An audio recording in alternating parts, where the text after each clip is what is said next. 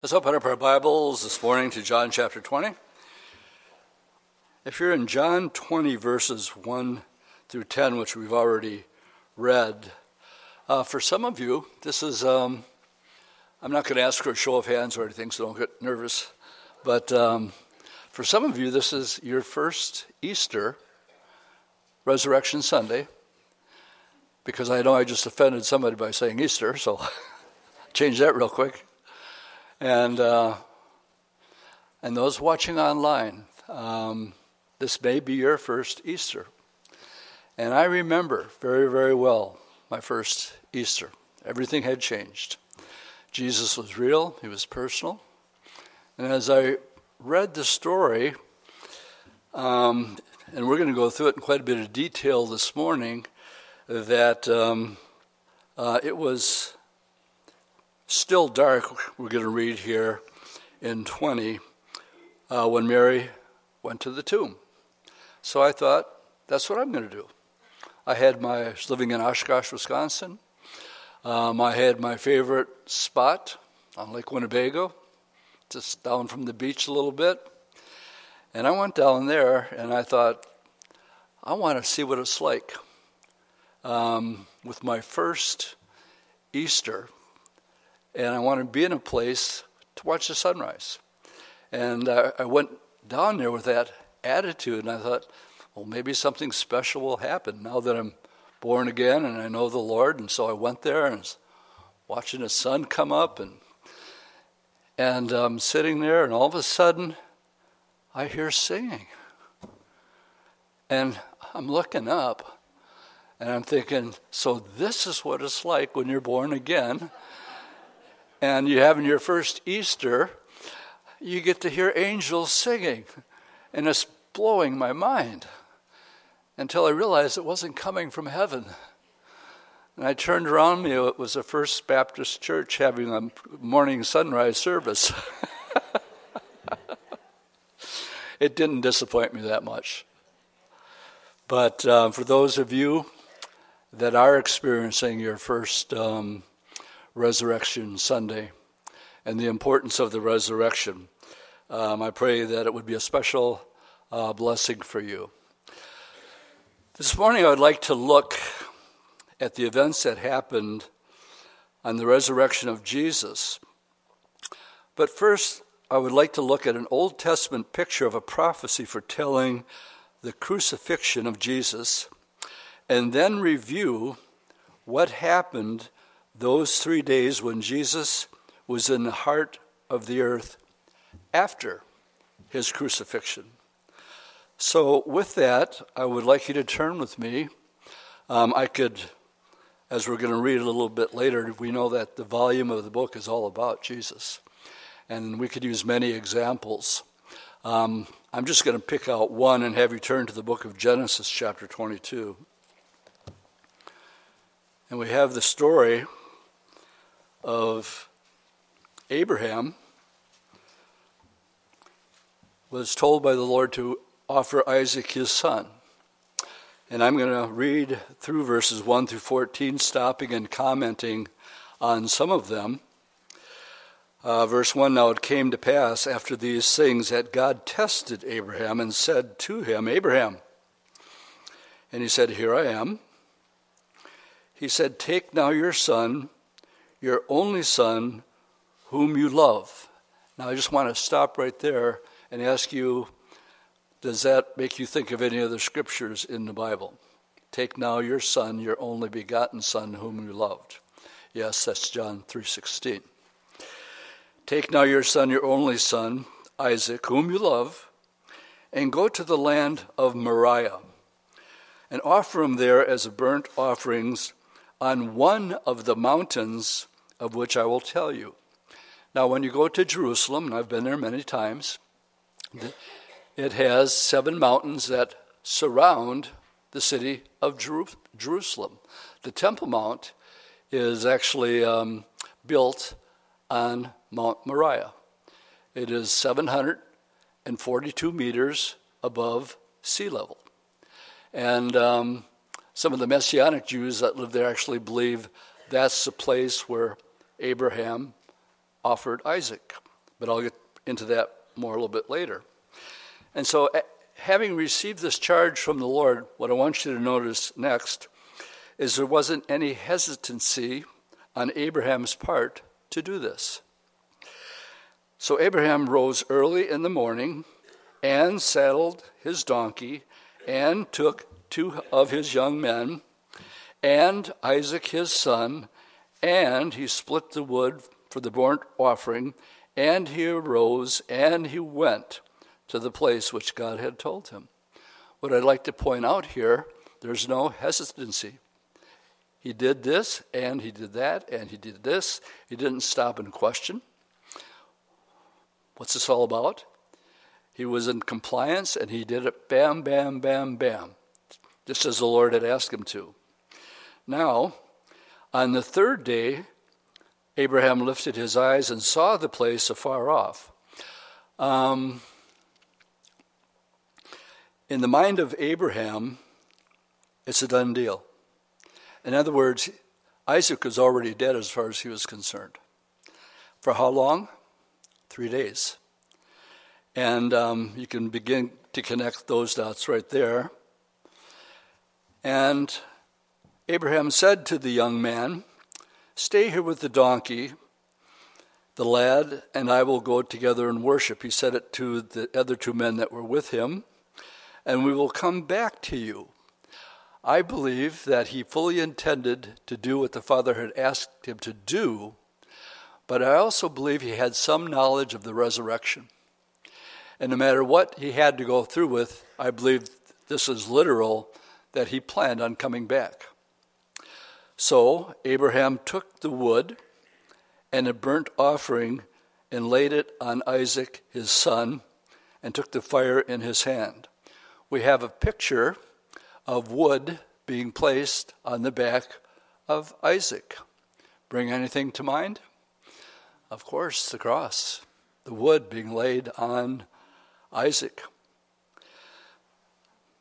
So Abraham took the wood and burnt offering and laid it on Isaac his son. And he took the fire in his hand and a knife, and the two of them went together. In other words, they went in agreement. But Isaac spoke to his father and said, My father, he says, Here I am, my son. And he says, Look, um, we have the fire and the wood, but where is the lamb for a burnt offering? Now, this next verse um, is very important. And it says, Abraham said, My son, God will provide. Now, I have the New King James Bible, and the article for is inserted here and I have it crossed out. Because if you have a King James version of the Bible this morning, you notice that word for is not there. It says, My son, God will provide literally himself, not for himself. He will provide himself the lamb for a burnt offering. When Pastor Chuck first came across this verse, he already had me stuck in knowing this verse, the, the New King James. I have to have a certain kind because when I open my Bible, I know exactly where something is supposed to be. Can you guys identify with me with that? Your Bible is your Bible. And um, when Chuck noticed in the King James that um, the article for was not there, he wrote Thomas Nelson, and he said, um, In the translation, you've translated this wrong. The article for should not be there. It changes everything. It's not for himself, but literally himself. So let's read it again. He said, My son, God will provide himself the lamb for a burnt um, offering, and they went together. Um, Thomas Nelson would not change it.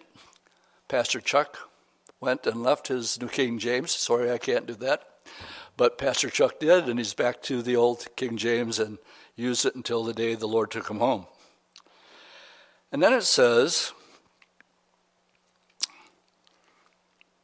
And Abraham built an altar there and placed the wood in order.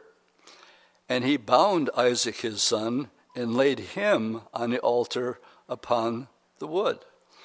Now, if I'm Isaac, don't think he's 13 years old like this. No, he's grown. He could have said, What in the world do you think you're doing, you crazy old man? Something like that. He could have overpowered Abraham at his age. No, they went in agreement. And for some reason, there's, there's no uh, argument. And um, he laid him, it doesn't say he forced him and had to tie him down. No, he laid him on the altar upon the wood. And Abraham stretched out his hand and took the knife to slay his son. I believe he had every intent in following through with it. But I also believe he had an understanding that if God promised Abraham that all his descendants would be through Abraham, Isaac, and Jacob, that God would, if God can't lie, he's got to keep his promise. That if I kill him, he's going to have to raise him back up again because God can't lie. And all the promises are dependent on the lineage of Abraham, Isaac, and Jacob. Good place for an amen.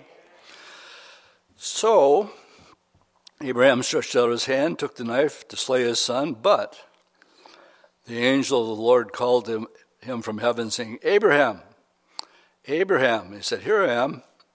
And he says, Do not lay your hand on the lad or do anything to him.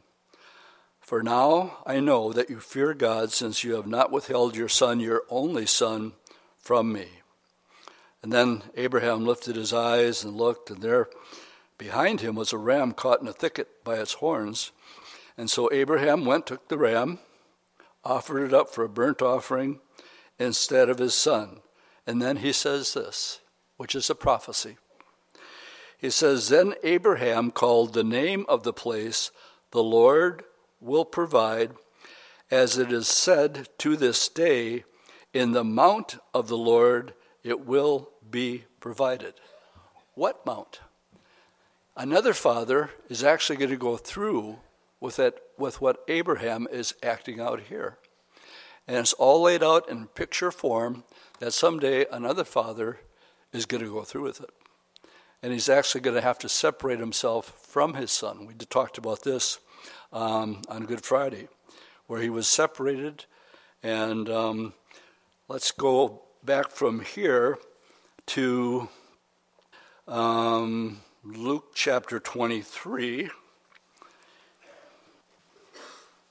Talk a little bit about this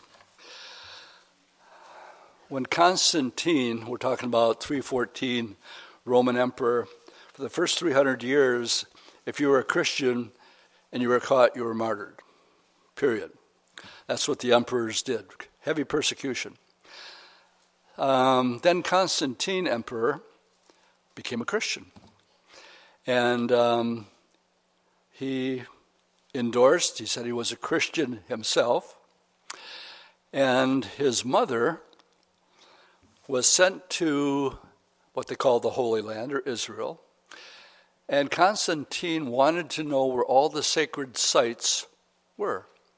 And it was her job to find out, talking to the locals, where was Peter's house. And if you go to Capernaum today, um, you can go to a place that I call a B site. An A site is a real deal. But a B site is, well, could be, maybe it is, maybe it's not. Well, it was Constantine who said, This is Simon Peter's house. She didn't know. Um, she listened to the, the stories and came up with a conclusion. I can tell you this that there's a synagogue that has a first century foundation that was about a block away from this place where they, they built a Catholic church over Peter's house with a glass floor so that you could actually look down into it. But the synagogue is it a spot. Jesus would have been in that synagogue.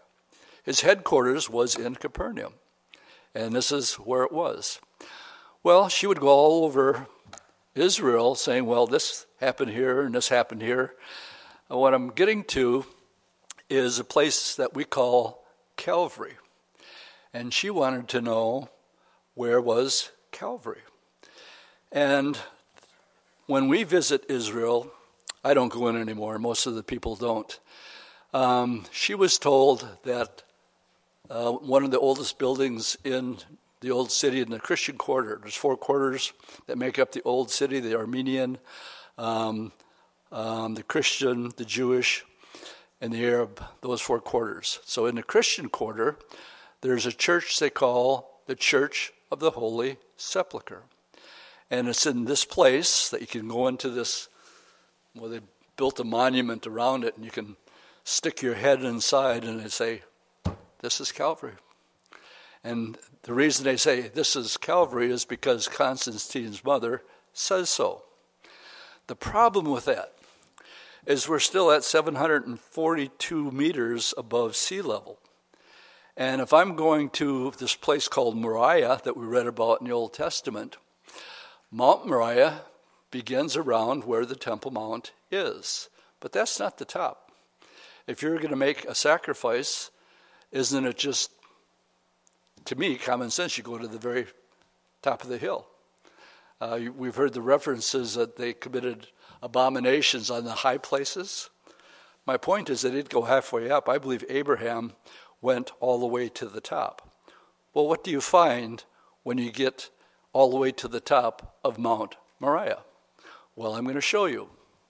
Anybody want to know? Somebody said, yes, anywhere? Oh, okay, I'll show you. This is what it looks like. That's called Golgotha. We also refer to it as Calvary. It is 777 meters above sea level. My, isn't that an interesting number? If you look at Luke 23, verse 33, we read, And one day came to the place called Calvary there they crucified him, and the criminal, one on the right hand and one on the left. Uh, if we would go to um, another scripture, well, let's do it.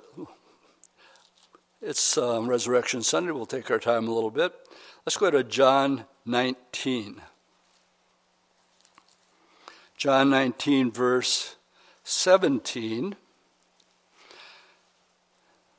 tells us, and he, bearing his cross, went out to the place called the place of a skull, which is called in Hebrew Golgotha, and where they crucified him and two others with him, one on one side and Jesus on the, the other.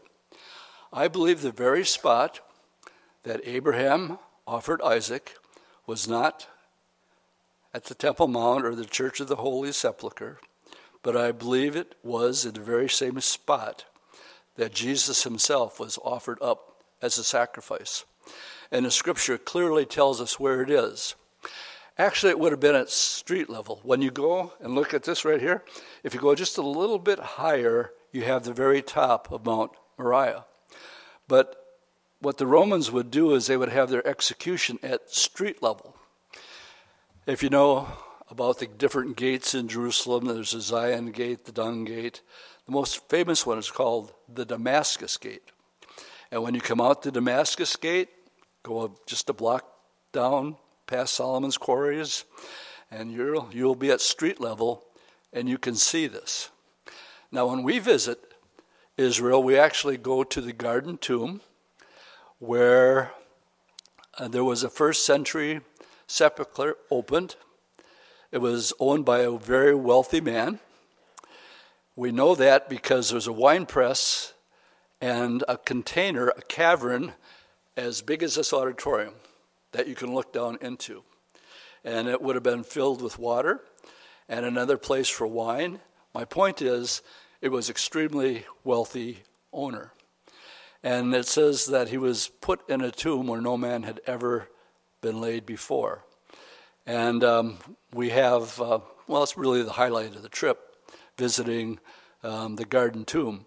But where we begin, it's owned by the British today, is they take us to a spot that connects Golgotha within very short walking distance to the Garden Tomb. So we'll go up there and sit, and we'll be able to look from this angle where this picture was taken is from the very angle that the uh, British tour guide would go through the scriptures and why he believes, and I agree with him, that the garden tomb really is that close to.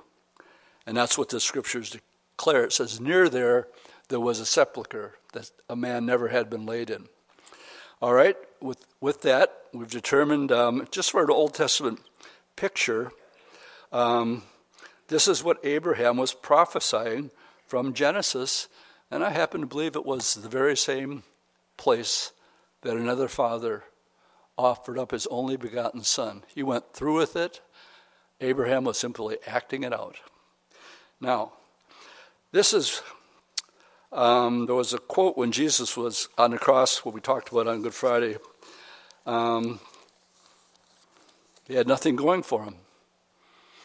Um, he wasn't in agreement that uh, Jesus was the Christ along with the other one. But something happened as Jesus was saying things like, Father, forgive them. And they don't, they just don't know what they're doing. And um, he said, Eli, Eli, sabachthani. And um, they thought they, they, were crying out for Elijah. And they began mocking him. And says, leave him alone. Let's see if Elijah shows up for this one. Through all of this, something happened in the heart of one of the crim- criminals that was there. And he turns to Jesus and he, he says, Lord. Oh, did you catch that? He called him Lord. He, he rebuked the other guy. He says, Look, we're getting what we deserve, but not this guy. He's innocent. And so he says, Lord, would you remember me when you enter into your kingdom? And Jesus looked at this guy and he says, Today, you're going to be with me in paradise. Well, we know that paradise is not in heaven. And I can't tell you how much it blessed me when we sang the first song that we sang this morning, because one of the lines in the song is He emptied paradise. And it, it never, I never heard it before. I've never heard it actually come out emphatically saying that when Jesus, we read on Good Friday, before he ascended, what did he do? He descended into the lower parts of the earth to set the captives free. And he says, as Jonah was three days and three nights in the belly of a fish, so the Son of Man will be three nights, three days and three nights where? In the heart of the earth. And we talked about the rich man wanting to get out of hell two chambers. Well, that was one chamber. The other chamber was Abraham's bosom. And in the book of Hebrews, it says, These all died in faith, but they hadn't received the promise yet. But they were looking for it, they were waiting for it. And so we find when Jesus said, Today you're going to be with me in paradise, he was talking about Abraham's bosom. That's where they went. Now, Turn with me to Matthew chapter 27, and we're making our way up to this here. Matthew 27, we talked about this. And I'm making my way up because I want you to understand completely what happened between the time Jesus was crucified and when he rose again from the dead. And we read here in verse 51 of Matthew 27 and behold, the veil of the temple was torn in two from top to bottom, and the earth quaked, and the rocks were split, and the graves were open. And many of the body of the saints, the saints here would have to be the Old Testament saints, who had fallen asleep, were raised. It's called Abraham's bosom. And it says, in coming out of their graves, and this is very important, after his resurrection. So Jesus is the first fruits of the resurrection. But after Jesus arose from the dead, then these other, now that he had died on the cross, uh, we're told in the New Testament he went to preach to the, the spirits that were in the center of the earth. They went into the holy city and appeared to many. And my mind just races with this, and I got a little sidetracked on it. Imagine a loved one that had died in faith all of a sudden knocking on your door and say, uh, Let me tell you where I've been last since I died. And yet here you are. But it happened, it could only happen after Jesus himself was the first to rise from the dead. And now, when a believer dies, whenever we have a funeral and they're a Christian, um, I usually pray something like this Lord, we're here with a whole lot of mixed emotions today. The person that we love is no longer with us. But on the other hand, he's with you because your word tells us to be absent from the body is to be present with you.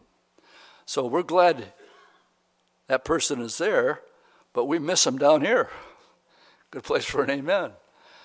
And for, for a lot of you, this will probably be and could be your last Resurrection Sunday. Some of you, I don't personally believe we have that much time. I think it's real late right now. And making it to 2023, a Resurrection Sunday, mm, don't know. Um, but with all the things that are going on in the world, and I'm not going to camp on this, um, I heard a Bible study yesterday by Ed Hindson, who gave a seven point prophecy update on just how late it really is. And he said, Christian, you better be ready and you better be right with the Lord because Jesus is coming soon. When you see these things begin to happen, then look up because your redemption is drawing nigh. Let me just give a word of encouragement because I know a lot of people are going through a lot of heavy, emotional, stressful things right now. We have a hope that we sang this morning. Jesus Christ is risen today. Hallelujah. And I promise that's all the singing I'm going to do. but it is. We can sing in the midst of all the turmoil and craziness and stuff that's going on, the collapse of our economy, um, the war the, that's heading for the Middle East, what's going on between Russia and Ukraine, and all of it can be overwhelming. And yet, uh, he did such a wonderful job. And when I got done, I, I told my wife, I said, Judy, I'm spot on in agreement with Ed, with everything that he just said. And um, now is not a time um, to really get involved uh, with the things of this world but just make sure the most important thing you can do right now is make sure that you're saved. Good place for an amen. And make sure that you're in fellowship.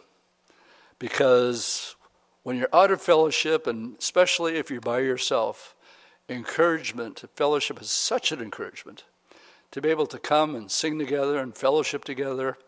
And um, um, we don't know how many, much longer that's going to be. Anyway, Paradise is it couldn't it could not be heaven because we know that Jesus didn't go into heaven until um, um, af- after he ascended from the place called paradise. That's where he took them that day. All right. Now, that's what's happened between Good Friday and our text, which we could go to now, let's go to John chapter 20, where Tim read for us earlier. And now it's three days later. And let's look at the order of events of Resurrection Sunday and beginning at dawn. And I got to tell you that the more I dug into this study, um, um, I would like to see the connection of all four of the, the Gospels combined, as each of it gives us different components of what actually happened this morning. So let's begin um, with the morning, and then we're going to go to the afternoon, and then we're going to go to the evening on the first day of the week. Let's just read verse 1. On the first day of the week, Mary Magdalene came to the tomb early. Notice while it was still dark. Everybody got that? So when Mary goes there, it's dark. And saw the stone had been taken away from the tomb. Let's go, and we're just going to read this another verse from. Keep your finger there because we're coming right back to it. Now I'll go to Matthew chapter 28. Matthew chapter 28, verse 1. And we read here now, after the Sabbath, as the first day of the week began here, what does it say? To dawn. Now, when dawn's coming, what does that mean? That means the sun's coming up. But in John, we read it was still dark. All right, let's look at Luke's account. Luke chapter 24. Luke chapter 24, verses 1 through 3. On the first day of the week, very early in the morning, is what we're told. Uh, they and certain other women were with them, came to the tomb, bringing the spices which they had prepared, but they found the stone rolled away from the tomb. Then they went in and did not find the body of Jesus. So here we're told that it was um, very early in the morning. Um, let's go to Mark chapter 16 and look at verse 9. And we read here Now, when he arose early on the first day of the week, it says he appeared first to Mary Magdalene. Well, that's interesting. Here we're told that the first person to see Jesus was Mary Magdalene, whom he had cast out seven demons. So she went and told who had been with him, and they mourned as they went. Um, in Mark chapter 16, verse 2, it says, Very early in the morning, on the first day of the week, they had come to the tomb when what? The sun had risen. So, which is it? And my answer is, I don't know. but there, that's why I'd like to see we have a combination, and all of it is giving extra detail, but this is what we do know. We know that we clearly in Mark 16 it says Mary was the first one to go. But in the other gospel, it talks about the other Marys that were there. And uh, let's go back to um, um, John's gospel, uh, chapter 20, and we'll pick it up in verse 3, where we read. So he appeared first of all to Mary, and then it mentions uh, verse 2 um, was still dark and saw the stone had been taken away from the tomb. And then she ran and came to Simon Peter and to the other disciple whom Jesus loved. This is how John always refers to himself as that disciple whom Jesus loved. And said to them, They have taken away the Lord out of the tomb, and we don't know where they have laid him. Peter therefore went out, and the other disciple, and were going to the tomb, so they both ran together. And the other disciple outran Peter and came to the tomb first. I want to point out the fact that John could outrun Peter is only mentioned in John's gospel. you won't find it in Matthew, Mark, or Luke. Oh, and John's right. Oh, by the way, I can run faster than Peter. And stooping down, he looked and saw the linen clothes there, and he did not go in. Then Simon Peter came and followed him and went into the tomb. And he saw the linen clothes lying there, and the handkerchief that had been around his head, not lying with the linen clothes, but folded together in a place by itself. Interesting that when you go there, uh, we go to the garden tomb. Uh, it has three, uh, two chambers. One would be a chamber where people could actually come in. They have bars on it now. And then they would have two uh, made out of stone um, I would say it's roughly eight feet across, and in the middle it would be open, and you would have stone beds on one side, and another stone bed on the other side. Well, when Peter goes in, he, he finds that everything has been um, uh, wrapped up. The handkerchief had been around his head, not laying with a linen cloth, but folded together in a place by itself. Um, In other words, there was two garments for the burial. Then the other disciple who came into the tomb first went in also and saw and believed. For as yet they did not know the scripture that he must rise from the dead. Then the disciples went away again to their own homes. So here we have, we know that Jesus appeared first of all to Mary. And what we have coming up next is, I, I think, this encounter between Mary and the Lord, picking it up in verse 11. And remember, this is all in the morning. But Mary stood outside by the tomb weeping, and as she wept, she stooped down and looked into the tomb, and she saw two angels in white sitting, one at the head and the other at the feet, where the body of Jesus was laying. Now, there's no reference to that when Peter and John went in. Then they said to her, Woman, why are you weeping? And she said to them, Because they have taken away my Lord, and I do not know where they have laid him.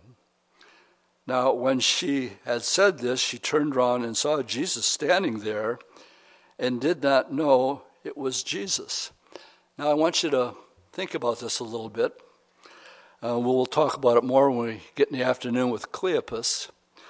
But for whatever reason, she doesn't recognize Jesus for who he is.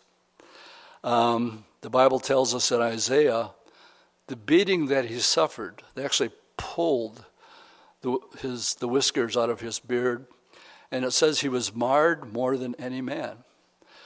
But she's not taken back with this, um, but she doesn't recognize him at the same time, is what I'm picking up on. She thought he was a gardener. And Jesus said to him, Woman, why are you weeping? And whom are you seeking? She, supposing him to be the gardener, said to him, Sir, if you had carried him away, tell me where you've laid him, and I will take him away. When Jesus, when we read earlier that she was possessed with seven demons, he set her free. She was in bondage and um, demon possessed. And when the Lord touched her that seven times, she says, Every time he touched me, I felt something evil depart from me. And she followed him and she loved him with all of her heart. Wherever Jesus went, Mary Magdalene went. And the love here, saying, just tell me where he is. I'll go get him. I'll carry him back. And then Jesus said to her, Mary. Now, every person here has an individual voice that is unique to yourself. You can pick some. You can pick the phone up and you can start talking. And um, if it's my buddy Pat down in Florida, I know that voice just like that. And it was the same here. She had been with Jesus for these three years. And when she said, and when the Lord said, Mary, well, bingo, I know that voice. I don't recognize the, the figure, but the voice I know. And she turned and said to him, Rabboni, which means to say, teacher. And Jesus said to her, Do not cling to me, for I have not yet ascended to my Father, but go to my brethren and say to them, I'm ascending to my Father and your Father, and to my God and your God. She put a bear hug on him. You got away from me once, but you're not getting away again. And the Lord just said, Not now, Mary because I have not yet ascended to my Father. All right? That's the morning. Let's go to Sunday afternoon, and to do so, I need you to turn to Luke chapter 24. From morning till afternoon, we have here in Luke 24, beginning with chapter 13, two of Jesus' followers. We call this the road to Emmaus. Let's pick it up at verse 13. Now, behold, two of them are traveling that same day to a village called Emmaus, which is about seven miles from Jerusalem. And they talked together of these things which had happened. And so it says, and so it was while they conversed and reasoned that Jesus himself drew up and went with them. It says, But their eyes were restrained. Well, this might give us some insight to what the Lord was doing with Mary. Um, he was purposely not allowing himself to be recognized as Jesus. Why? Because it tells us here their eyes were restrained, so that they did not know him. And he said to him, well, What kind of conversation is this that you guys are having with one another? And why, why are you so sad? And then one of them, whose name was Cleopas, answered and said to him, Are you the only stranger in Jerusalem? And have you not known the things which happened there this day? And Jesus, playing dumb, said, What things? And they said, Well, the things concerning Jesus of Nazareth. Notice the past tense here who was a prophet. Past tense. Mighty in deed and word before God and all the people, and how the chief priests and our rulers delivered him to be condemned to death and to crucify him. But we were hoping, again, past tense. We were hoping that he was going to redeem Israel. We were hoping he was the Messiah. We wanted to be un, away from the yoke of, of Rome. We were hoping this would happen. Indeed, besides all these things, today is the third day since all these things happened. Yes, and there were certain women of our company who arrived at the tomb early, astonished us uh, when they did not find his body. They came saying that they had also seen a vision of angels who said he was alive. And certain of those who were with us went to the tomb and found it just as the woman had said, uh, but him they did not see. And so basically, just by their body language, the Lord comes up to them. They're talking about all the events, but it's all in the past tense. They have no hope. We're hoping it was him. We're going home. All right? Then Jesus responds. And he said to them, O foolish ones and slow of heart to believe all that the prophets have spoken. Ought not the Christ to have suffered these things and entered into his glory? And beginning at Moses and all the prophets, he expounded to them in all the scriptures the things concerning him. Oh my goodness. If ever there was a Bible study I would want to sit in on, it's this one right here. To have Jesus say, okay, let's begin with Moses here, and we could go to so many different places. Again, did not Jesus say the volume of the book was about him? And he said, beginning at Moses, he expounded. What does that mean? He gave him a Bible study. And he showed that he was supposed to suffer, that he was supposed to go through these things. And why aren't you guys getting it, O slow of heart, uh, to believe all that the prophets had spoken? He's holding them accountable for knowing that this is the way it should have been. Now, let me just give you one example of this and go to the book of Zechariah. It's right next to um, the last book of Malachi. So it's the second last book in the Old Testament. I'd like to go to chapter 12. And um, I believe this pertains to Cleopas and his friends, and I'll tell you why in a second.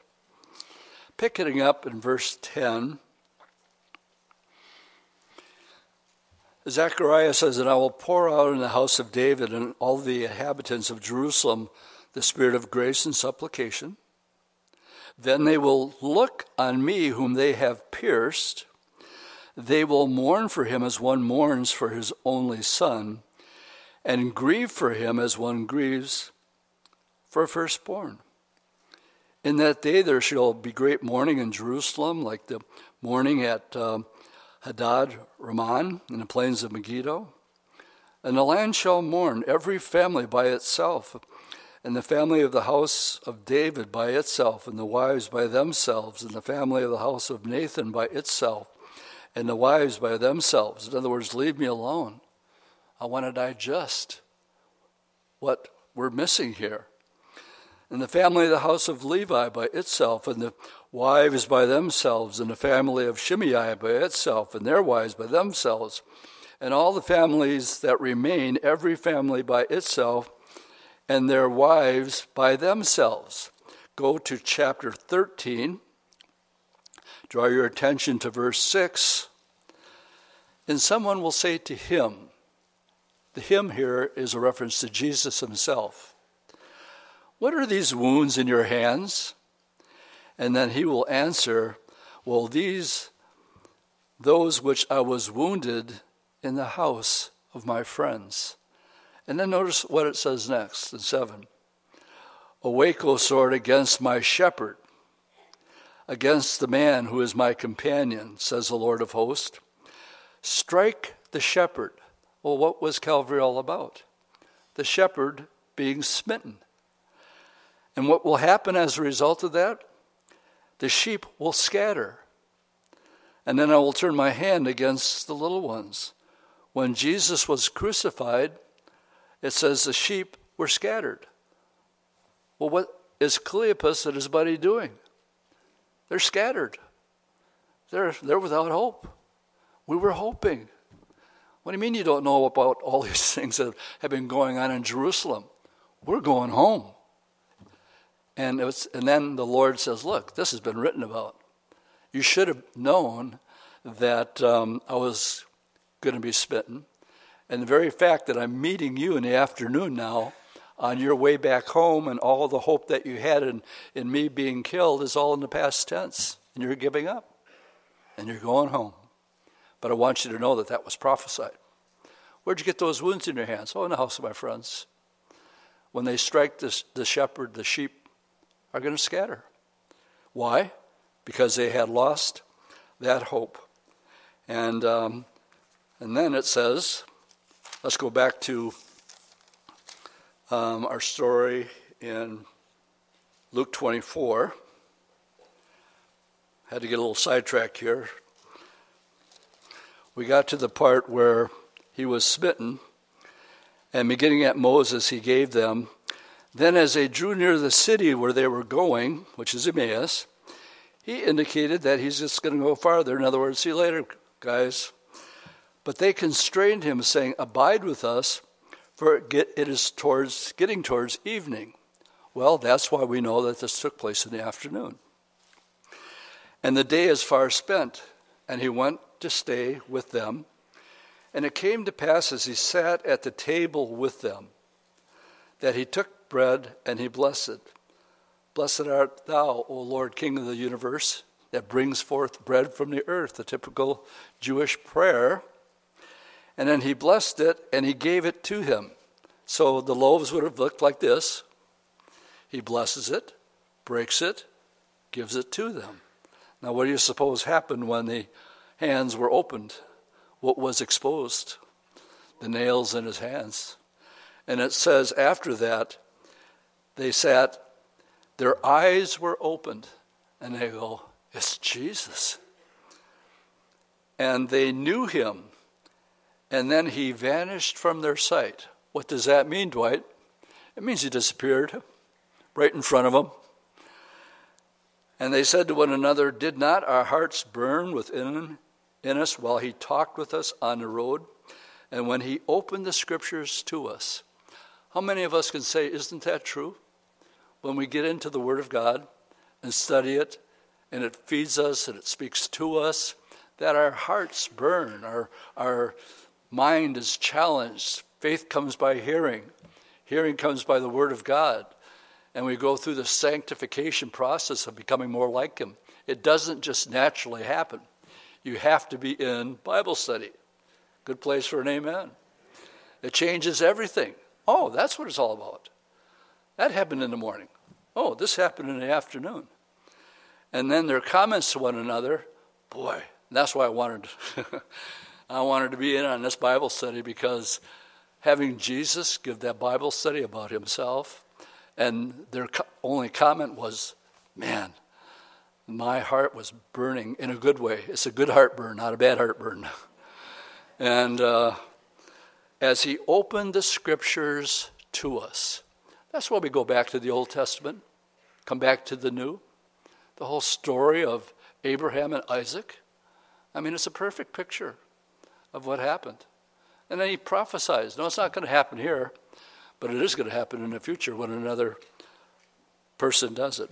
All right, we've studied the morning, um, we've studied the afternoon. Now let's study the evening and go to our text in John chapter 20.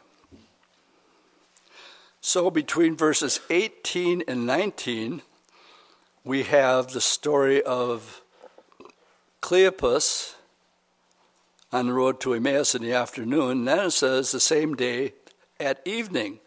Now, one of the other Gospels tells us that um, Cleopas and his friends actually were there. They ran all the way back to Jerusalem.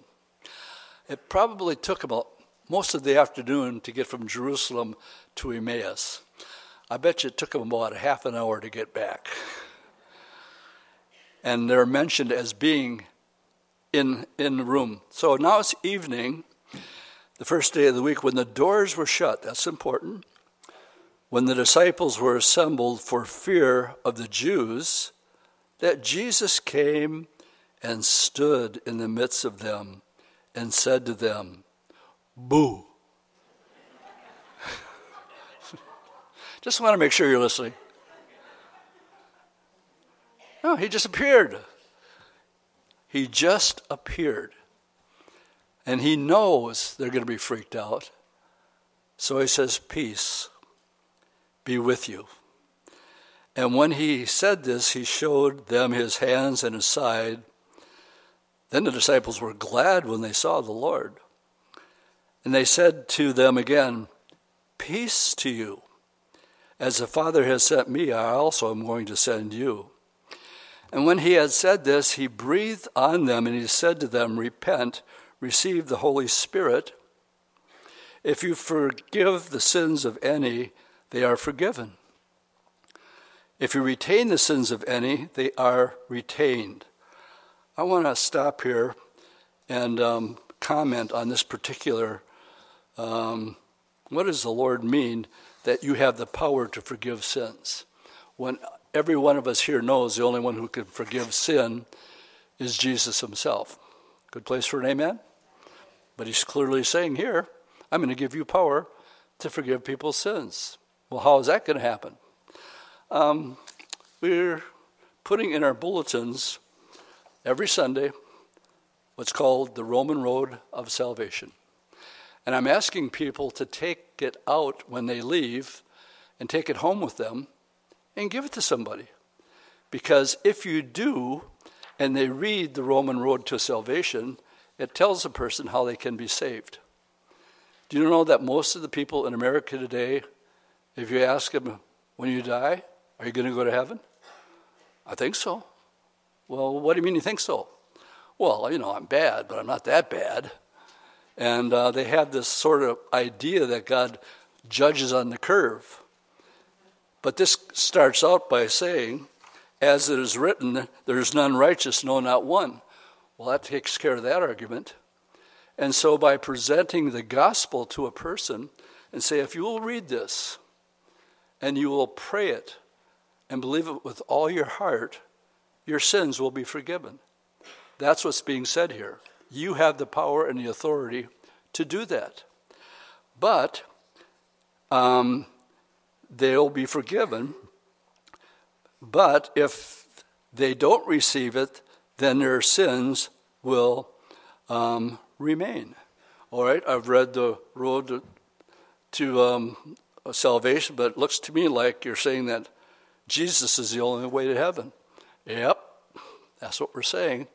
Uh, that's narrow minded. I don't believe that. He says, Then I got some bad news for you. Um, your sins are not going to be forgiven. Because when you explain the gospel to them, you have the authority to tell that person if you die in your sins, once to die, and then what? Then the judgment. That's what's going to happen to you. And God has given each one of you here, and every one of you that know Jesus Christ in a personal way, he says, As the Father has sent me, what did he tell his disciples? So I'm sending you. And what and how did he do it? Just by proclaiming the gospel, knowing it'll be bring division. Um, again, Jesus says, "Don't think that I've come to bring peace. I haven't. I've come to bring a division." Well, how does that happen? When you start telling people that Jesus is the only way to heaven, and it will cause division. I guarantee it. But that's what this verse means. Of course, you don't have power to forgive sins, but Jesus does, and He's given us His word to lay out before people. Um, that's not the great suggestion, it is the great commission, right? Go into all the world, preach the gospel, teaching them whatever I taught you. And that was um, the, the last thing that he ended up the Gospel of Mark with. So it tells us that he's explained in the next verse, but Thomas, in verse 24, called Didymus, uh, one of the twelve was not there with them, and uh, Jesus came. Uh, the other disciples therefore said to him when he, Thomas showed up, Hey, we've seen the Lord. But he said to them, Unless I see his hands, the prints of the nails, put my finger into the uh, print of the nails and put my hand into his side, I'm not going to believe. I'm from Missouri. And unless I see it, I'm not going to believe it, period. All right, the thing is, the Lord was still in the room. He heard every word. They just didn't see him. Well, how do you know that, Dwight? Well, because eight days later, in verse 26, after eight days, his disciples were again inside, but Thomas was with them this time. And Jesus came, the door being shut, stood in the midst of them and said the same thing Peace to you. And then he looks right at Thomas. And he goes to Thomas and he said, Thomas, come here.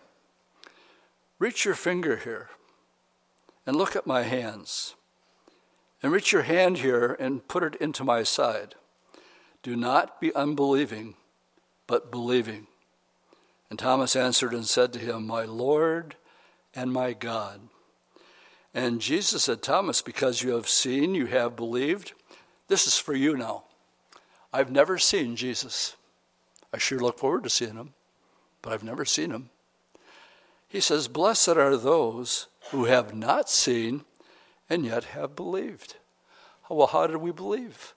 We believe by hearing and by accepting. And when we do, the Lord says, Thomas, they're more blessed than you are. You've seen it, and that's why you believe. They haven't. They've only heard the word preached. And they are more blessed because they believed the word that was preached. Uh, we're going to begin to close this up this morning by going to 1 Corinthians chapter 15. 1 Corinthians chapter 15 and touch on two points. First of all, the facts of the resurrection. I'll get sidetracked talking about Peter just a little bit in verses 1 through 11. And here we have the gospel in the first couple verses. Moreover, brethren, I declare to you the gospel which I preached to you, which you received, and which is where you stand, by which also you are saved, if you hold fast that word which I preached to you, unless you believed in vain.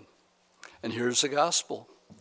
For I delivered to you first of all that which I also received, that Christ died for our sins according to the Scriptures there's a whole sidetrack. We could have an Old Testament Bible study about this one verse right here, and that he was buried, and he rose again the third day according to the Scriptures, just like he told Cleopas and his friends, and that he had been seen by Cephas, which is Peter, then by the twelve. Let me just stop here. In other words, before he appeared that night, on the way Cleopas but said his friends were going, the Bible tells us here that Jesus had a one on one with Simon Peter. We read about it right here. He, he was seen by Peter and then by the 12. Well, what's that all about? And the answer is we don't know. this is what I do know. I believe Peter checked out and he felt that he had simply just gone too far. I swear all these other guys are going to flake out, they're going to deny you. Jesus said, well, One of you guys here is going to deny me. And everybody's saying, Is it me? Is it me? Is it me? And um, it was Peter that blew a whistle right on cue, twice. Make sure you're listening. And it was Peter that says, Look, Lord, all these guys are flakes. They might flake out. But remember, you called me Rocky? My name is Rocky. You name me Rocky. And I will die for you. And he said it three times I will never deny you. Never, ever, ever. And it says, Peter, before this night's over, before the cock crows twice, you're going to deny you ever knew me. And Peter goes, no way. I will lay down my life for you. So, what happens? After the third denial, he not only denied it, he did it with vulgarity, cussing, and swearing. And when the cock crowed, Jesus looks at Peter. What kind of look do you think he gave him? Oh boy, Peter, you really let me down. You said you weren't going to let me down. You let me down big time. You think that was the look? Is there anything that God doesn't know? Did not he say, One of you here is going to deny you ever knew me? Peter thought anybody else but him. And so it was not a look of condemnation that he gave to Peter. It was a look of compassion. Says, Peter, I know all about you. Let me make, make that personal this morning. For anybody that think they've gone too far, and then because you've gone too far, that the Lord would never take you back. As far as you're concerned, that the Lord is done with you. And uh, maybe I'm, um, I'm here this morning just because it's Resurrection Sunday. Time to make my appearance or something like that. I want to tell you this that look was a look of compassion. And what was said is not mentioned. It simply says that the Lord appeared to Peter, and we don't know what was in that conversation. But it was a com- conversation of restoration, I can tell you that much, because um, I'm glad it's not written. Because there's things that you do, there's things that I do that is between you and the Lord. That's a good place for an amen. I mean, there is a lot in here in this one fact that the Lord sought Peter out and he had a one on one. And then he appears to the rest of them in the upper room. And so it says here in verse 4 and he was seen by Peter and then by the twelve.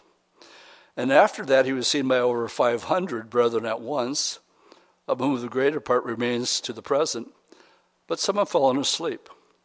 After this, he was seen by James, then by the apostles. Then, last of all, he was seen by me also as one born out of due time. For I am the least of the apostles, and I'm not worthy to be called an apostle because I persecuted the church of God. I love this verse.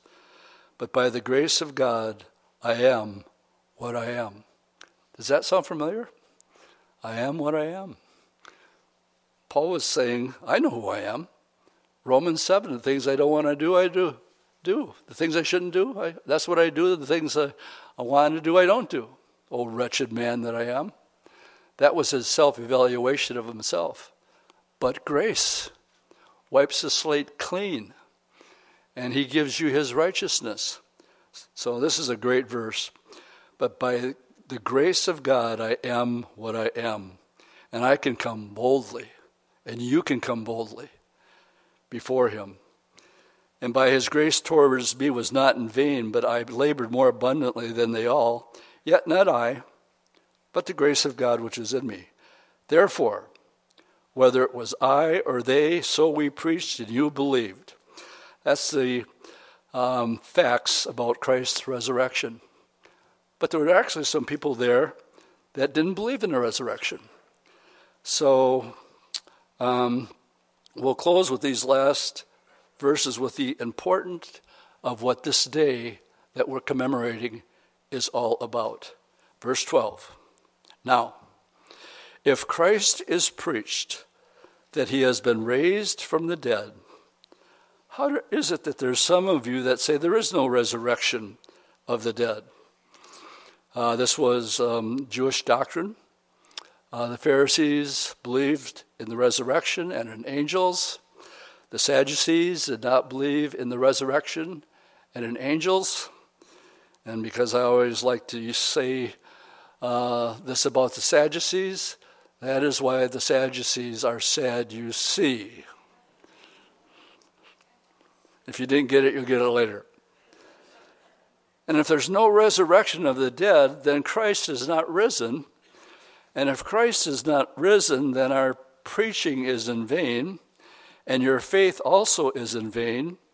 Yes, and we are found false witnesses of God, because we have testified of God that He raised up Christ, whom He did not raise up, if in fact the dead do not rise.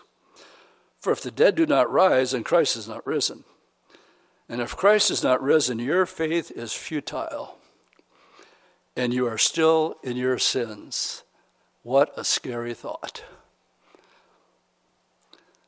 Then also those who have fallen asleep, or we'd say died, they're perished.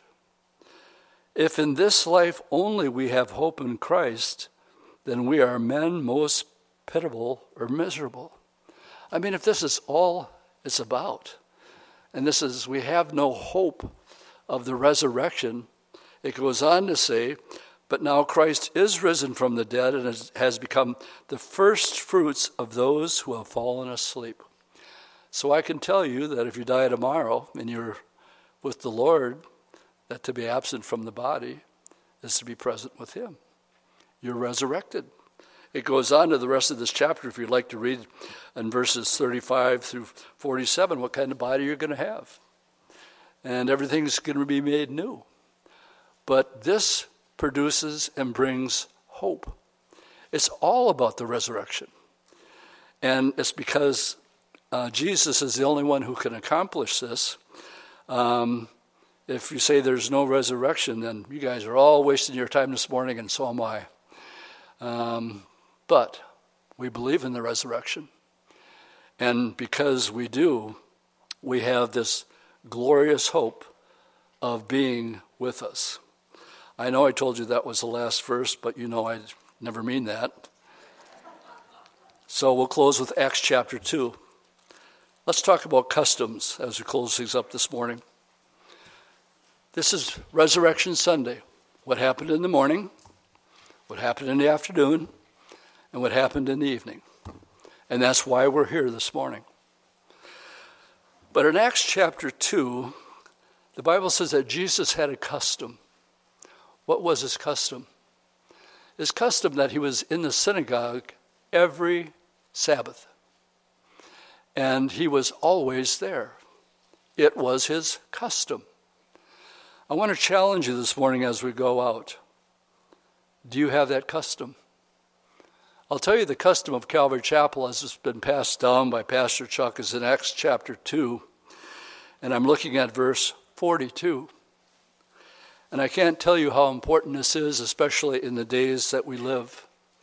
And if this is not your custom, I want to challenge you to make it your custom. I want to challenge you to make it your priority. And it is simply this. Verse 42, we're talking about the early church and how they met. And they continued steadfastly, that means continually, in the apostles' doctrine, that's Bible study, in fellowship, that's what we do when we love on each other and go home and have fellowship with each other and dinner sixes and so on and so forth. Fellowship. In the breaking of bread, well, on Friday we had communion. Why? So that we'll never ever forget that Jesus Christ died on the cross, that his body was broken as the bread was broken, and his blood was spilt. Um, and it was spilt The most priceless commodity in the entire universe is the blood of Jesus Christ. It's the only thing that can wash away sin. And so he's asked us to do that. And in prayer, prayer should be a part of your life. We are told to pray without ceasing. The high point of my week is meeting with these guys every Saturday morning, and right now we're in Ezekiel, and and um, I know them better than anybody else in the church. I know what they're going through.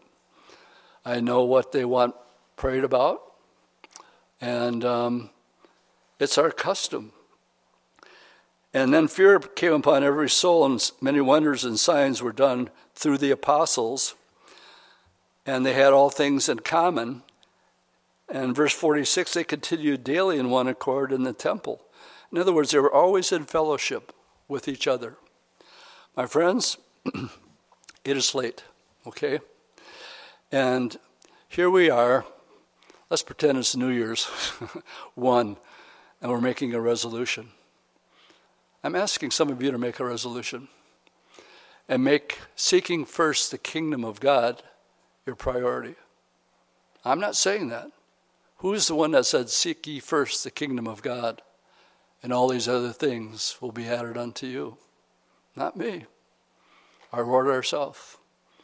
If you call yourself a Christian, or there's a lot of Christians that call themselves Christians that are not born again.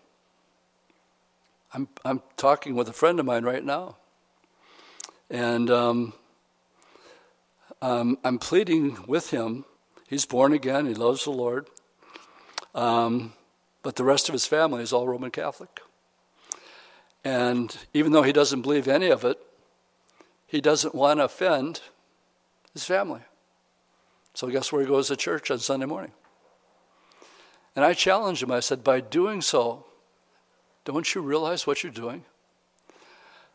If they're not saved, is just family member saved? No. Are they born again? No.